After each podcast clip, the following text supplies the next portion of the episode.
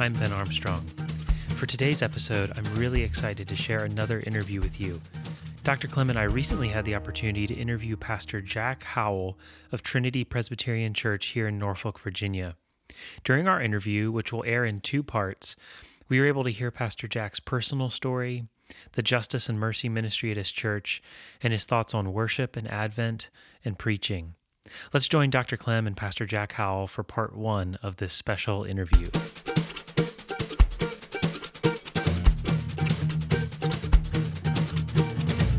So it's good to have Pastor Jack Howell from Trinity Presbyterian Church here in Norfolk, Virginia, with us today. Thank you. It's good to be here. Thank you for having me. So we just want to get to know you a little bit more, and maybe you'd be willing to share your story with us in terms of just tell us a little bit about your family and uh, your journey from, you know, those initial days of ministry preparation to how you actually landed and started church planting in Norfolk, Virginia. So I was raised in Stafford County, Virginia. Uh, back then was um, kind of an exurb of Washington D.C., about 70 miles to the south, and uh, it was very rural. It was a great little town. Fredericksburg was uh, about 17,000 people back then. So you really knew everybody. Everybody kind of knew you, and uh, it was a great source of just community support. I felt really loved in that little community. Had a great little Southern Baptist church that we went to at least three times a week, and it's very formative in my life. Uh, you know, it's a suburban, safe, overwhelmingly Caucasian, uh, just you know, homogenous world that was you know sheltered in many ways. I had a, I think a strong public school education and really nurturing teachers. Uh, my dad had a more public role in the community, and that uh, certainly played a role in how my one brother and I were raised. Uh, mom stayed home and was just this kind of fantastic mom for boys. And uh, I don't know, went from Stafford to uh, Vanderbilt University in downtown Nashville. And uh, really feel like I learned how to learn there. Uh, profoundly grateful for Vanderbilt's commitment to the liberal arts and the humanities and I really just got it handed to me uh, in terms of how I read and how I wrote and how I thought. And uh, that was just really, really great training. It was just really very formative for me. During that same time, I got involved in this Presbyterian college ministry called Reformed University Fellowship. And that uh, that's the college ministry of the Presbyterian Church in America. And they were very interested in us understanding our calling as students. And they really sought to help us cultivate um, all of learning and all of knowledge and all of truth and all of beauty as giving glory to God and all pointing toward his his beauty.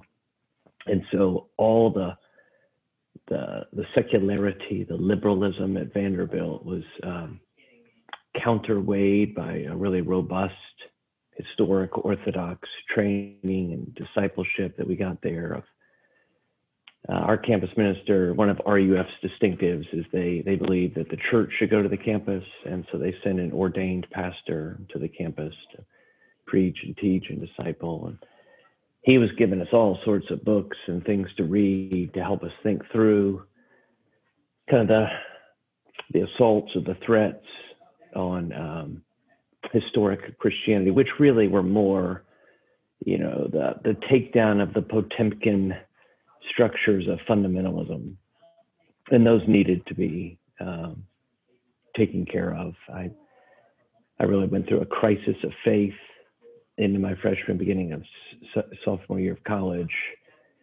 when the foundations of fundamentalism really began to slip away, and they they they could not stand the withering heat of kind of an elite academic non-Christian university. And it was into that vacuum that RUF played such an important role in this community of faith. All these students who were helping me say, now it, there are good reasons to believe the Bible's true, and there there are helpful ways for thinking through how your professors are living by faith, similarly to how you're living by faith. So, met my wife in college. That was pretty great uh, she and I got married six weeks after graduation. And uh, we taught school. We were dorm parents, coaches at the oldest boarding school in America, west of the Allegheny Mountains. And uh, it was there in Northeast Tennessee that I met kind of my lifelong mentor. This uh, then he was in the USA Presbyterian Church USA. He later went into the Evangelical Presbyterian Church, and he used to stay in our apartment because his daughter was my counterpart in the women's dormitory, and he couldn't stay over there. So um, he would stay with us, and he's the guy that just very gently, winsomely helped me understand infant baptism and the doctrines of grace a little more gently. Uh, and that was that was really formative. We went to Montgomery, Alabama. After that, and I taught at a private Christian school down there. I taught a history of Christian thought, which was just really wonderful for me to to have to dig a little more deeply, not just in philosophy, but in kind of the greats of the Christian past and to recover more of an appreciation for uh, a dependence upon the church fathers, the patristics, uh, some of the great medievalists. And I just, I found that personally incredibly invigorating. Went from there to Covenant Seminary. Uh, that's the, the national seminary of the Presbyterian Church in America. Uh, you know, worked at a church, uh, took an MDiv, and from there, I really wanted to be an RUF minister, truthfully. And um, I was offered an opportunity to interview at Southern Methodist University in Dallas. And that's all I'd ever wanted to do.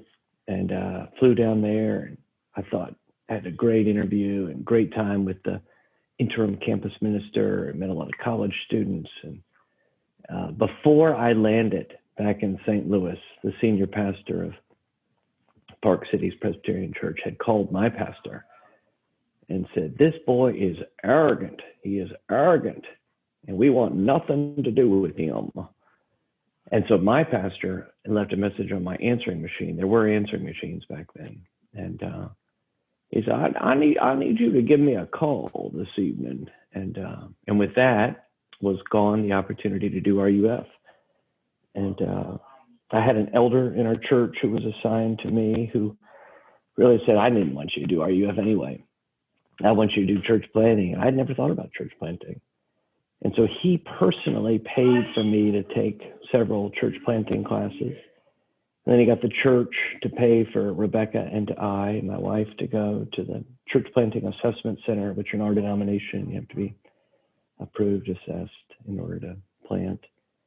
And uh, we did not want to do that at all. And uh, and our elders really said, "We really think you should," and so we did. And um, and it, yeah, it was a challenging. A lot of people go to assessment center and they love it, and it's just so encouraging. And ours just felt like a couple of root canals with a colonoscopy. Uh, and you know, I'm sure they were coming after my self-sufficiency and independency and pride too. But back then, back in we call them the glory days, Jack. Um, everybody that wanted to plant a church in the PCA would fly into Atlanta, and they would do this little like dating app, so to speak. This is before apps too, by the way. And they, they would sign up to meet with every church planter candidate that they were interested in. And so we were asked to stay, and these people came in and, you know, we talked to the core group in Boise, in Sacramento, Henderson County, Nevada, Huntington, West Virginia. But this guy stood up and said, I'm Horace Lamb. I'm from Norfolk, Virginia. I hope you'll give us a chance. And I had wanted to be a pastor in Virginia since I was 15 and had tried everything to do it. I mean, I really had tried. I had tried to start RUFs in Virginia. There weren't any then. I had tried to apply for every solo pastorate that was available, tried multi staff churches, and nothing was happening. And um, he and I met that evening and we stayed up till the wee hours and just fell in love. I mean, it was love. His vision for this church plant and our vision for pastoring were just unbelievably aligned. I, I, couldn't believe it. I woke Rebecca up and I said, This is it. And she's like, Norfolk, where? And we we changed our travel plans. We flew from Atlanta to Norfolk and uh, met with this team little core group in Horace and Cindy's house, about 12 to 15 people, and just fell in love. And that was, I mean, this is a long story short, but that was kind of it. Um, so we moved here in May of 98. The rest is proverbial history. Yeah. Were the Perrins part of that original group that you met with when you, that was at Calvary Presbyterian, wasn't it? Calvary Pres was our mother church. They paid half of my salary for the first year. They gave me Horace as an elder. I mean, about the most supportive, sweet church in the world. Who did you ask about? I'm sorry. I no, I asked about uh, the Perrins, uh, Charlie Perrin. Oh yeah, boy, that's yeah. that's kicking it old school right there. Yeah, yeah. Good well, work. We're really that, good. That's going to really attract all your podcast listeners. that's that's right. Blew up there. yeah, yeah. viral, right. viral. viral, a viral moment here with Jack Howell from Trinity Presbyterian Norfolk. Now that's well, we always enjoyed knowing about that connection because we're we're we're pretty close with the Perrin family. So uh, that was always a sweet uh, connection for us to think about. I really appreciate what you had to say about the liberal arts, and it wasn't until uh, later in life for me that I began to appreciate the liberal arts and to realize how how important they are for even ministry preparation. And um, I don't know if you would agree with this or not, but you know, for anybody contemplating a ministry pathway, I thought that a liberal arts education is really ideal, and then get your seminary after you've gone through, you know, a program like that.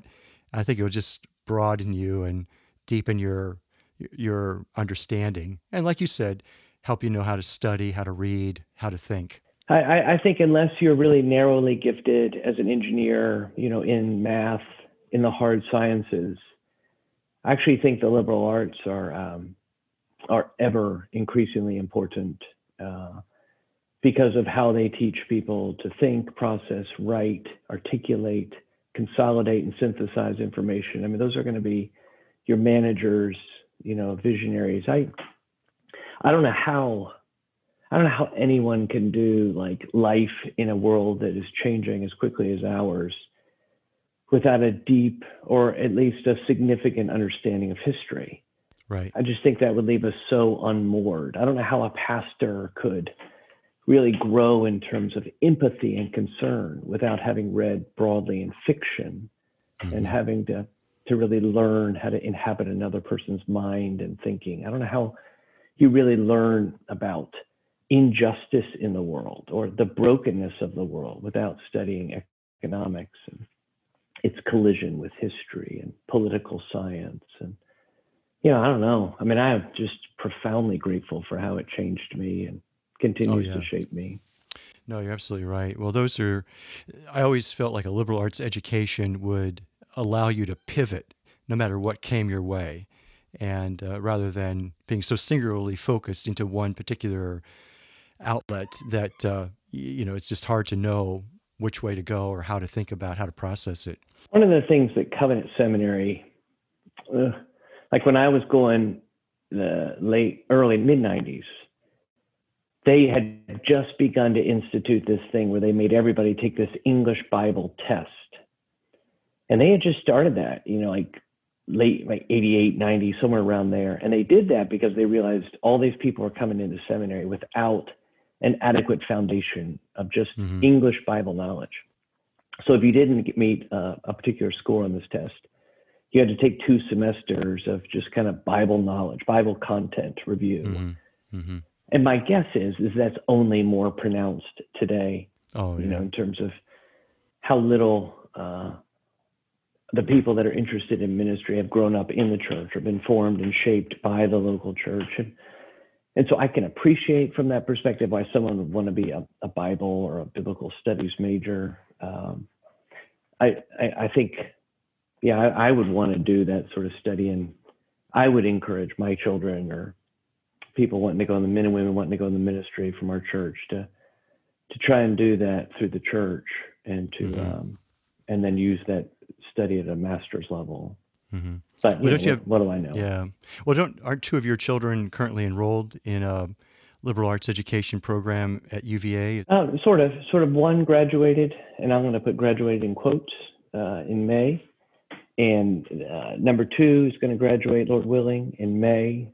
So they're actually both applying to graduate schools right now. Um, younger two are 10th grade and 8th grade here in Norfolk's finest public schools. In fact, in fact, three of my kids have attended um, Maury High School, which is, as you know, the oh, yeah. oldest continuously operated high school in Virginia.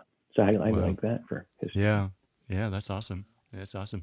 Ben had a question for you. So from 1998 to 2020, you've been uh, working at Trinity, and then uh, COVID 19 hit. And so, what are some of the takeaways um, you've had from the pandemic we've experienced?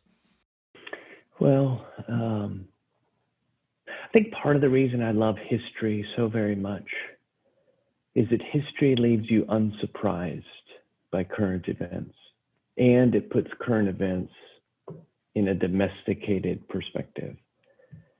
I um, around 2000, I kind of went through this phase where I couldn't stop reading about the Black Death, about the bubonic plague, and read a half dozen or so books about the plague, and specifically started to burrow in on how Christians, the church, pastors responded to the plague, acted during the plague, and not surprisingly, there's there's a very mixed bag on that. You know, in early medieval Europe, um, there are priests, pastors who fled priests, pastors who capitulated and refused to do final rites and, you know, uh, extreme unction.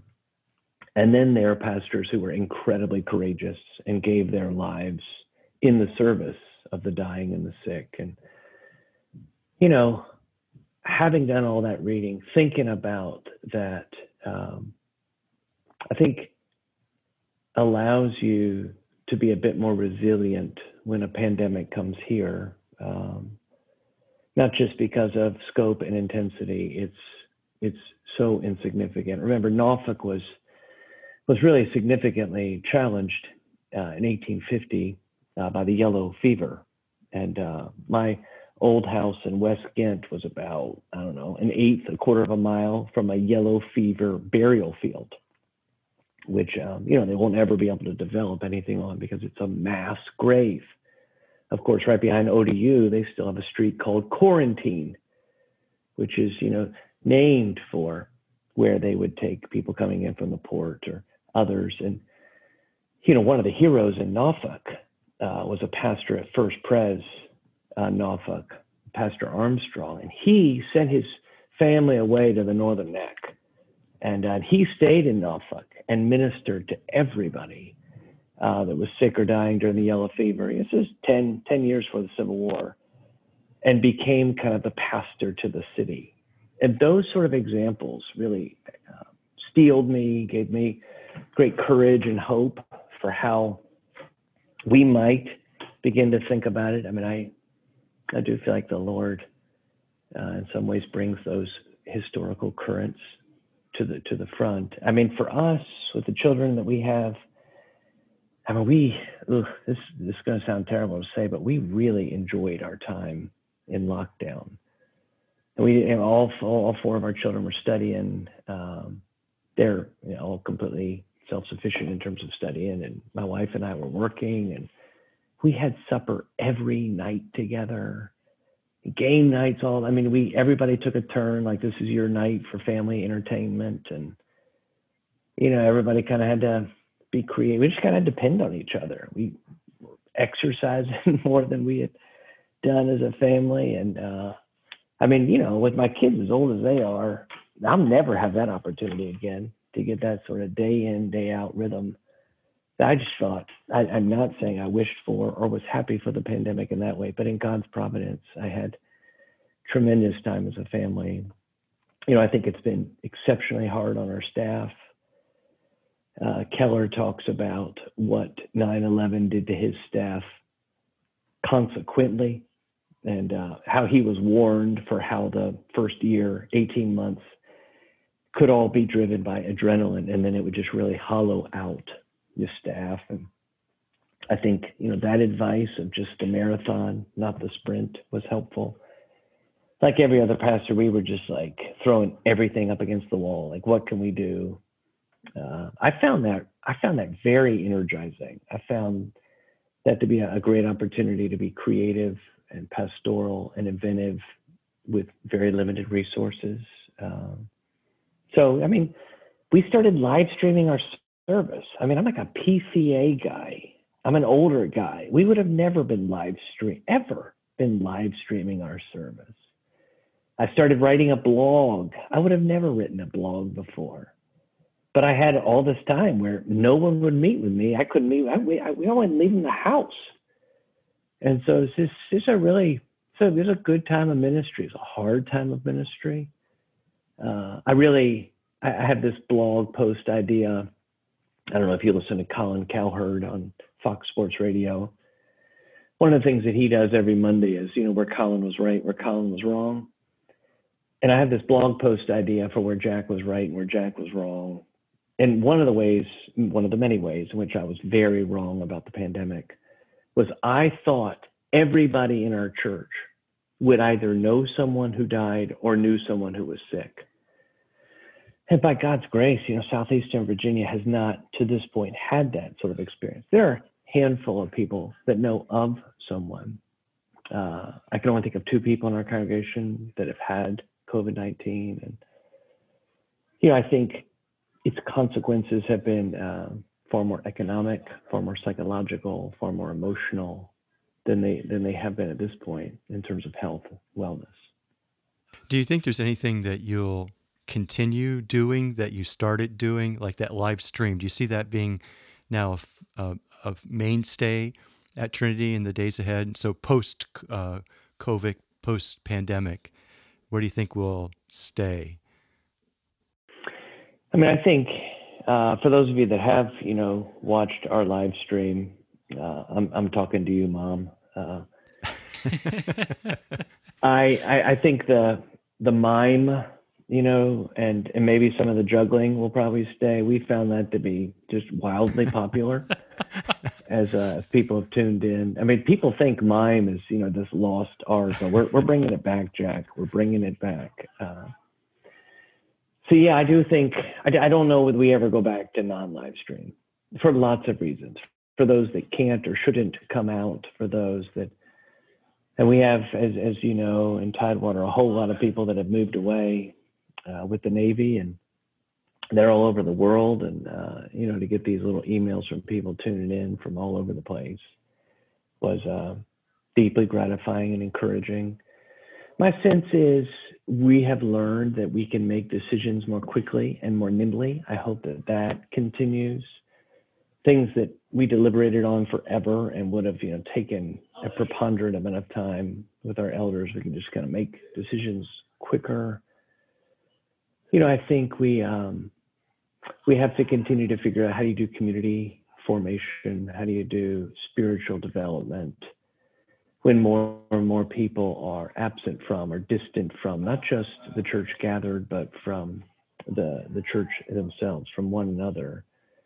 That makes it harder to figure out those delivery mechanisms for how do you get people in word and prayer and fellowship. But you know, we kind of asked all of our community groups to to think about taking a year long break and doing single sex groups of four to five and just meet less often outdoors more flexibly and just let's pray read hang out together. And you know those have been very surprisingly very popular. I don't know i don't know if we go back to all community groups if we go back to a hybrid of that. I mean i think we'll have to you know wait and see. I mean i there's a lot that the church cannot do without being together. I mean, there's a lot of mercy justice, for instance, we can't do. There's a whole lot of community building. There's a lot of assimilation that we can't do without meeting, gathering. So, you know, there's things to, to think about down the road. We got a long time, I think, before we have to right. think post pandemic. Sure, sure. Well, speaking of mercy justice, uh, I know this is something that Ben and his friends and well i mean i don't mean to say it's a generational thing but i know that was a bad intro. We can splice that out ben can't we? But speaking of mercy and justice i know ben has a real passion for this and i'm enjoying deepening my own understanding of it. Our daughter has participated in it with um, trinity and i helped with uh, a little bit of cleanup one time but but anyway uh, so just tell us about the mercy justice ministry at Trinity and how it got started, and you know maybe what are some of the goals and objectives of it. Well, the truth is, the truth is, I didn't care about mercy and justice when I moved to Norfolk. I really didn't. I did not feel like I was equipped uh, to think about mercy and justice as a dominant category in the life of the church or the pastor. I really had a very, very limited understanding of the kingdom of God, truthfully, when I graduated from seminary. I'm not saying that's my seminary's fault. I'm just telling you I didn't get it. I didn't get either of those things. And I hadn't been taught it at all in my church background growing up. My mom has an unbelievable mercy heart. And so she was always caring for immigrants, uh, for the very, very impoverished in our community. And that was often met by my father, my brother, and me with a lot of appreciation, a lot of respect, but not nearly as much engagement. And um, so when I came here to a city like Norfolk, which, you know, has just so many needs that are so visible, uh, unlike maybe perhaps a suburban context where you can put a lot of that uh, brokenness under a veneer of respectability or uh, comfort or ease. It's just there's there's nowhere to hide it here and uh, and I feel like we we got to do something. We got to do something. And uh, a big part of my story, as you know, Jack, is we started a tutoring program at Monroe Elementary in Park Place, and we did it because I thought, oh, we got to do something. Here's let's just you know kind of be good, do good, feel good, volunteer, whatever. It was not in any way cloaked in scripture or bathed in a biblical understanding of justice. It's just something I felt like we should do. And um, through that, I met this young 11 year old boy who was assigned to me to be his tutor, mentor. Now, he didn't need a tutor, he was whip smart, he is whip smart. And um, he figured out where we lived. And he started to walk over to our house on his own and uh, just hanging out. And so before we knew it, he was doing homework at our home, I don't know, a couple nights a week, and then coming by the house almost every school day, and then started having supper with us more. And um, you know, we just had a baby at that point, and two times uh, he came over after really big fights in his house. He grew up on um, 28th Street, and uh, and we ended up calling his grandmother and asking if he could spend the night with us. He spent the night with us. Before we knew it, he got got this power of attorney and and he moved in with us. And we pulled him out of uh, Blair Middle School. Uh, he repeated the seventh grade at Norfolk Christian School, and we, yeah, put him in Norfolk Christian for six years, and high nurture, high support uh, high accountability, and and he really flourished there. And and um, and I say all that to say it was Malcolm that really taught me about mercy and justice. Because suddenly Rebecca and I were like, oh, that's why we need a rec center. That's why we need stuff for kids to do after school. Oh, that's why there's a food desert there. That's why they don't have access to to good nutrition. Now that's, you know, da da da. da. Suddenly our eyes were open, very, very preliminarily, of course, to just how big the issue was, how large the scope that we were dealing with. And, um, you know, Malcolm, that we witnessed uh, being treated differently, poorly because of his race in our little city or in different places. And, you know, you just kind of have to wake up when it's one of yours you just really, you know, you love who you love, and you hate to see stuff like that happen. And I think through Malcolm, and then an increasing study of the Word, I began to see that you just can't escape mercy and justice in the scripture, that it's, it's just not optional for Christians. It's actually incumbent upon all of us. It's a mark of our integrity as Christians. It's, John would say it's a mark of true religion. Uh, James would say it's a mark of you know, true faith. Isaiah would say it's a mark of true worship. Jeremiah would say it's a mark of knowing the Lord. And so suddenly I was like, oh, th- this can't be something ancillary to, but has to be something central about who we are. And so we realized, you know, we needed help mobilizing, you know, however many people were coming to train at that point, trying to find part time and uh, paid staff to help direct opportunities from the city and connect those with uh, the volunteers from our church. We started in Park Place, as I said, and uh, I helped start the Park Place School there, which was a, a school for children below um, below average income that had uh, learning needs. They were they were diagnosed with a, a learning disability, and um, the National Institute for Learning Disabilities, as you know, is based here in Norfolk, and we implemented a program with NILD, and we'd pull these kids out of school, out of the public schools for three years, and do this intensive NILD treatment, and then put them back in public schools. And uh, we, have seen that school still existing, uh, still hanging in there. Uh, still see that flourishing. We have focused, I don't know, probably more than a dozen years, well, maybe 15 years now, in the Young Terrace community of Norfolk, uh, Norfolk's oldest, largest uh, federal housing project. So, you know, when you start to spend time in Young Terrace, um, you, you can't help but start to learn about just the generational brokenness in Norfolk. Young Terrace was um, created by the Norfolk Redevelopment Housing Authority.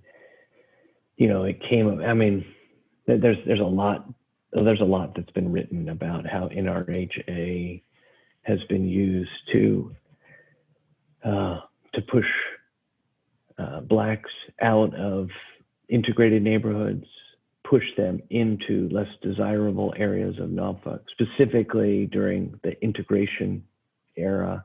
It was to uh, accumulate as many of them as possible so that they could avoid integration in the city of Norfolk City schools, you know, during massive resistance in 59.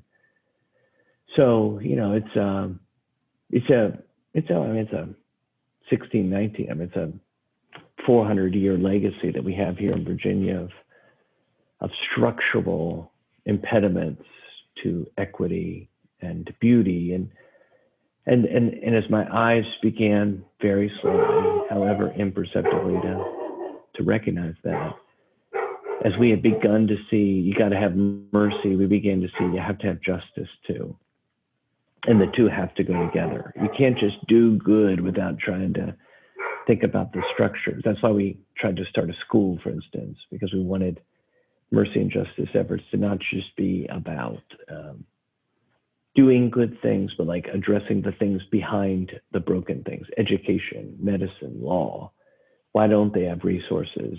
Um, so we're in Young Terrace, you know, we've tried to to build empowerment in, we started this great camp every summer to try and bring a really high quality arts sports camp to Young Terrace so that we can introduce them to sports they wouldn't have, to art activities they might not have had otherwise through that, seeking to build relationships um, with, you know, the families and community there to learn from them, to to see how we can serve and work alongside them. We've had great relationships. The elementary school, PB Young Elementary, which is based in Young Terrace, the rec center there, which is they're both right in the heart of Young Terrace. And it's been a great privilege that we have to be able to work alongside them. Uh, we've had mentors in school and reading literacy partners and SOL, you know, intensive help there. Um, you know, we, we, we worked pretty hard for a while to talk about starting a free clinic. Uh, yeah, that would have been pretty neat. Uh, that ended up happening kind of alternatively through these federally funded programs. And that need was less met, but the need is still acute. You know, when they're still overwhelmingly using the emergency department as their primary care physician, and you know, it's just I, at this point, it's just such a an honor to be able to be a part of of Norfolk's tapestry at all, and to, however modestly, Trinity's trying to to address these to say what can we do to think about homelessness differently, to think about educational disparities differently, to think about employment outcomes differently, and access to law and medicine. I don't know. It's just, I, I, I think I would love to see a, a, free legal clinic in Young Terrace. I, I mean, I'd love to see a little grocery store around Young Terrace, of course. That's both are kind of above my pay grade, but I could pray for those and seek to cast vision for those. But you know where your where your daughter has been involved is it's actually a good picture of of where I I do, I do think Norfolk tries in in many ways to do the right thing. And uh, one of the ways that the churches locally have tried to do that is through that nest program of which you're aware and of which your your daughter has run for our church for so many years. And uh, that Norfolk Emergency Shelter team. So every church synagogue in the community takes a week uh, I think Chesapeake does this too. I would assume Virginia Beach does as well.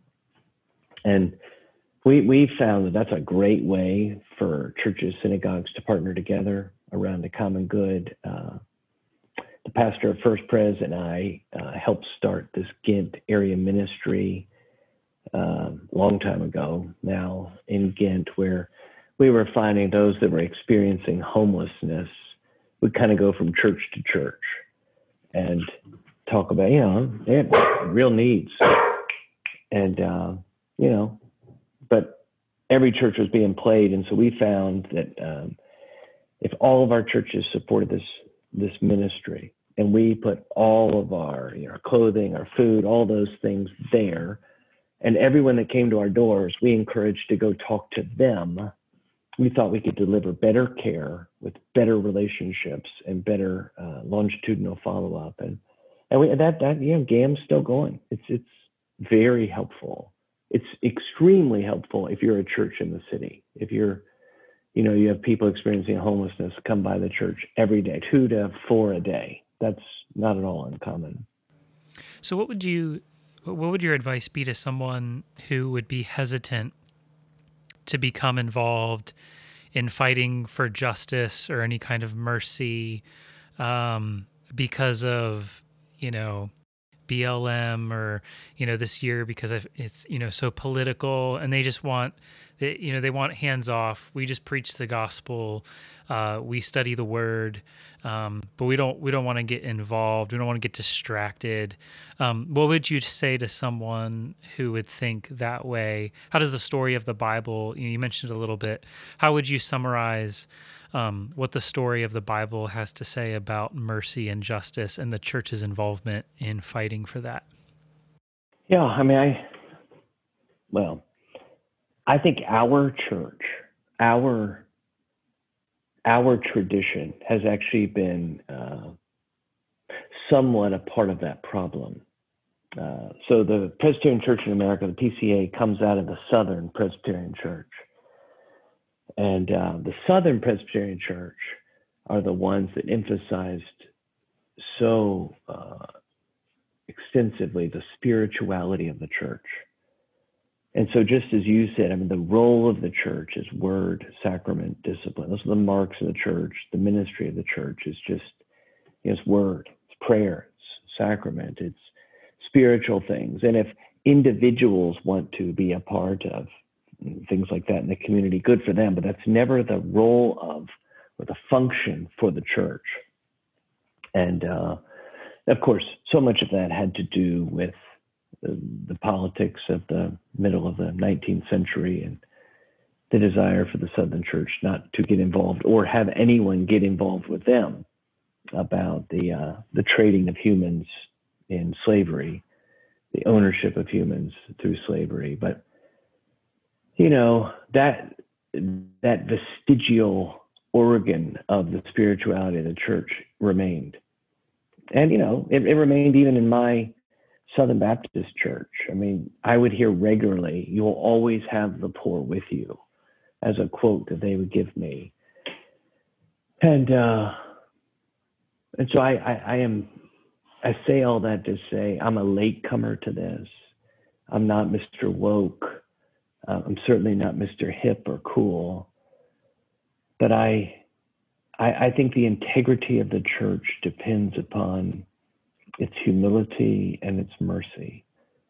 And um, and I don't think that our proclamation of a crucified, resurrected Christ uh, can have an audience in today's world without that. And remember, that's not a new insight either. I mean, what Rodney Stark has shown so extensively in his writings of the history of the early church is that the church grew so much through its mercy and justice efforts, through its commitment to care for the foreigner and the alien and love the widow and the elderly and to preserve the life of the unborn and the exposed and so on and so forth. And so for those that are like, I don't know, that's the, the role of the church. I mean, you know, your church boards can talk about to what extent you you want to do that as a church, but for the individual Christian, that that does feel to me non-negotiable. That um, that you have no true religion without it, that you don't have a, a faithful presence in the world without it. And I just, I just think that um, that like with everything else in America, we delegate that and we offload it, and uh, the extent to which you know we can get other people to do that for us. Uh, we, we, we like to do that. I mean, the great thing about living in a city like Norfolk is you can't swing a cat around your head without hitting an opportunity. I mean, there are so many opportunities, so much brokenness. Uh, you know, my friends Chesapeake or the beach talk about the grittiness of Norfolk.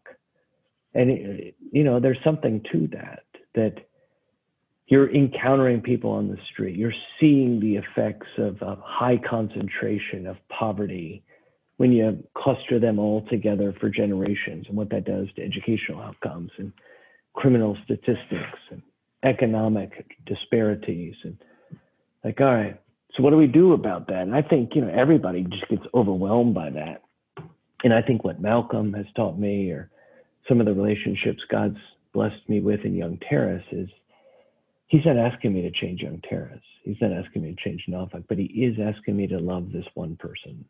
Just in, in, and invest deeply longitudinally in that person. And you know when you pull malcolm out of this public school situation you give him all these opportunities of like a liberal arts education at a four-year university and you you know expose him to great dental care and regular you know all those sort of suddenly it's like oh all this that we take for granted in my very middle class you know kind of white bougie existence.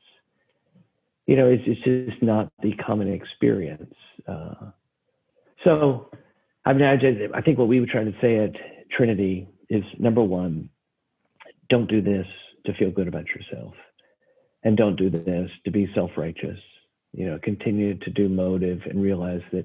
I mean, what Mother Teresa said, we have far more to learn from the poor than they have to learn from us. And any time we're doing mercy and justice, we have to have a posture of the learner, of the the humble. We're not the white savior. We're not the white helper. Like it's our privilege. We're the ones getting gifted to help them read, help them, you know, get access to dialysis, help them get access to a good lawyer, whatever.